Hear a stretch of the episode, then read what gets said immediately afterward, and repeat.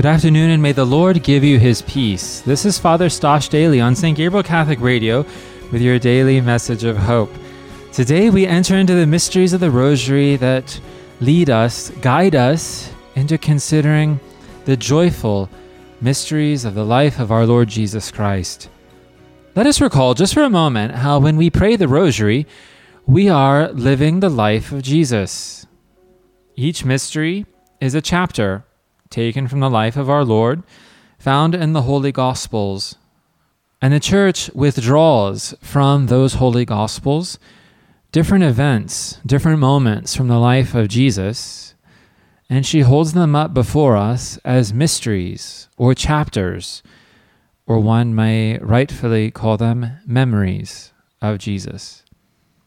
When we pray the Holy Rosary, when we meditate upon these different mysteries, chapters, or memories of the life of Jesus, we are drawing closer and closer into the mystery of God's love.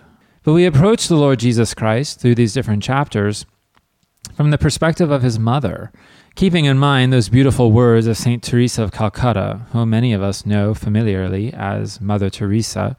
She said, When you pray the rosary, it is like grasping the hand of Mary and holding the hand of Mary, the mother of Jesus, our mother and queen, we walk towards the Lord. We journey towards total union with the Lord Jesus. Today, with our eyes focused on the Lord, we recall the five joyful mysteries. The five joyful mysteries beginning with the Annunciation, the Visitation, and the Nativity, and then the presentation of the Christ child in the temple, concluding with the finding of Jesus in the temple.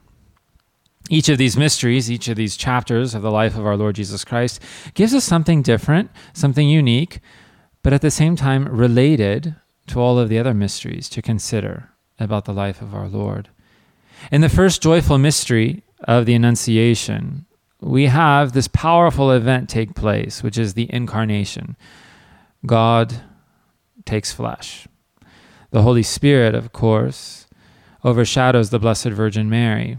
And Our Lady, being guided and prompted by the message of our Heavenly Father being spoken to her, shared with her by the Archangel Gabriel, she comes to understand the role she will play in the salvation of humanity, all of mankind. Our Father sends His Son into our presence to take flesh out of love for us Remember John 3:16 for God so loved the world he gave his only son so that the world may have life within it.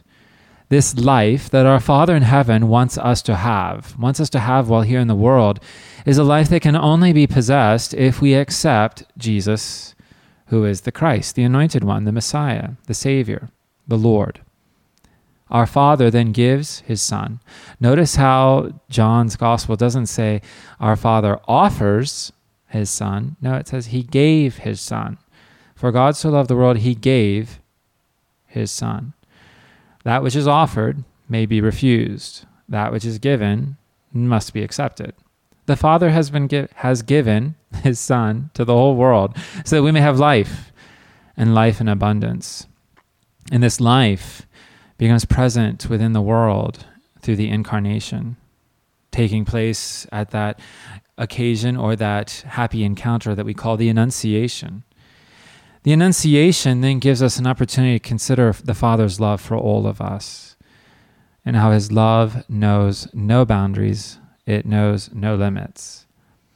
Our Lady has been invited to become the portal, the doorway, the passageway through which the Father will send His Son into humanity. All of this is shared by the Archangel Gabriel with Our Lady. That's why we call the Hail Mary, one of the titles for the Hail Mary is the angelic salutation, because the Archangel Gabriel, angel, the messenger, the messenger Gabriel, shares the message from the Father in heaven with Our Lady. And he says, What?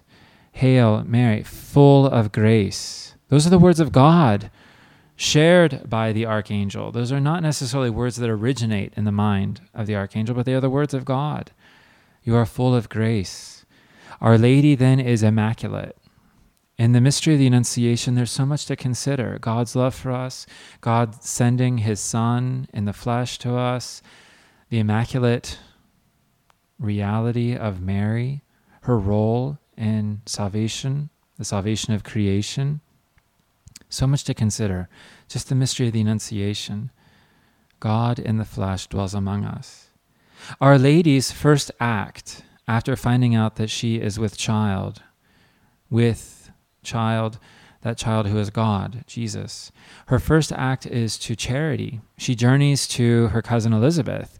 And then we enter into the second joyful mystery, the visitation. Two women greet one another, they speak to one another. One woman, Mary, her voice communicates the presence of God, and it is heard by another woman whose unborn child, John the Baptist, experiences the presence of the living God through what his mother heard from another mother speaking. It's a beautiful opportunity for us to appreciate and to consider the power of the call to be pro life and to understand and appreciate that when we receive the Lord, we are called to love. Our Lady receives the Lord in the flesh through the incarnation. She is pregnant. She is carrying God in her womb. And her first her first action is to charity. She goes to be of assistance to her cousin Elizabeth, who, as the Gospels remind us in St. Luke's account, she is advanced in years. It's a good opportunity for us to consider as we pray the joyful mysteries of the Rosary that in one moment we receive the Lord, in the next we are called to love, we are called to charity, we are called to share the Lord.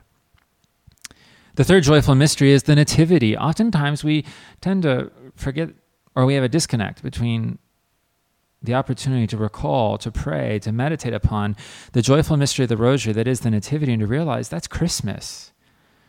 That's the birth of our Lord Jesus Christ. Have you ever heard the phrase, every day is a little Christmas, every Sunday is a little Easter? Well, think of that the next time you pray the joyful mysteries of the Rosary.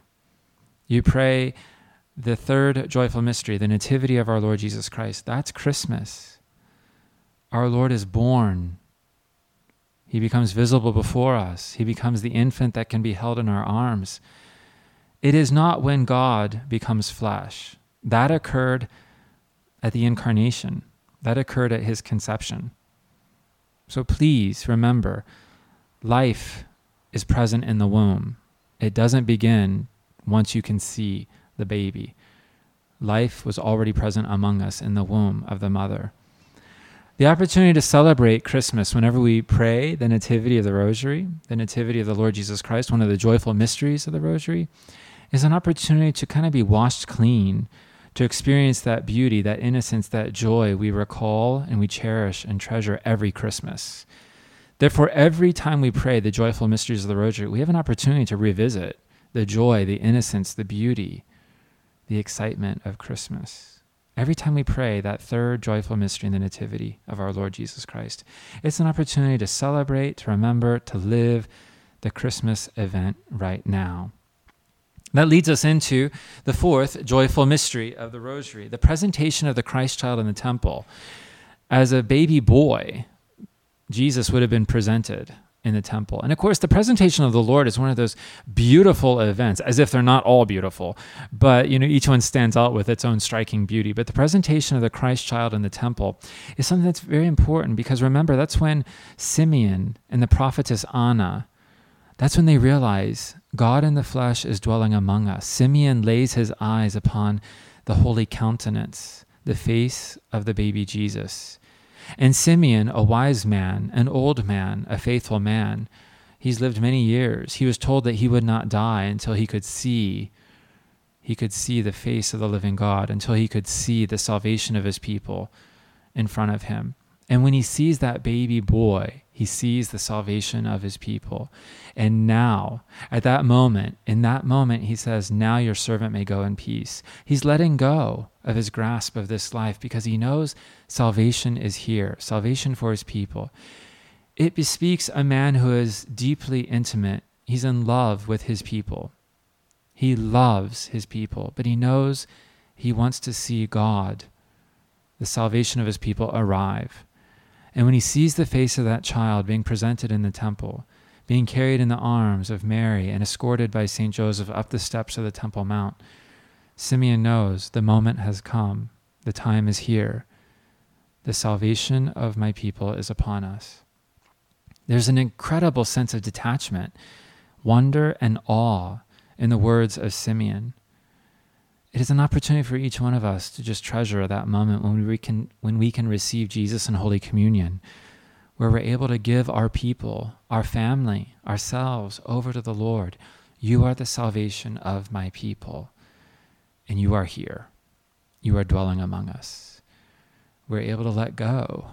We're able to be at peace. The last of the joyful mysteries of the Rosary, the finding of the Christ child, the finding of Jesus in the temple. Who among us could not empathize with Mary and Joseph when considering that fervor, that anxiety over losing a child? The child that's become separated, the child that's become lost, the child that is someplace and we don't know. But nevertheless, that opportunity, what happens? Mary and Joseph journey days back to Jerusalem and they find their son in the temple conversing with the scribes, with the elders, asking questions and answering questions. Within Mary's mind, within her heart, within the heart of a mother, she knows this son of hers is God. It's not like she would forget the Annunciation. She's a mother, she doesn't forget anything. She remembers that moment. And in that reality of the temple, that place of sacrifice, that place of prayer, that place of study, that place of truth. Her son is in his father's house. It's an absolutely incredible moment to enter into that mystery of the rosary, the joyful mysteries of the rosary, and allow the Lord to fill our hearts with joy, joy that carries us and sustains us. Through the mysteries of the rosary, may the Lord give you his peace.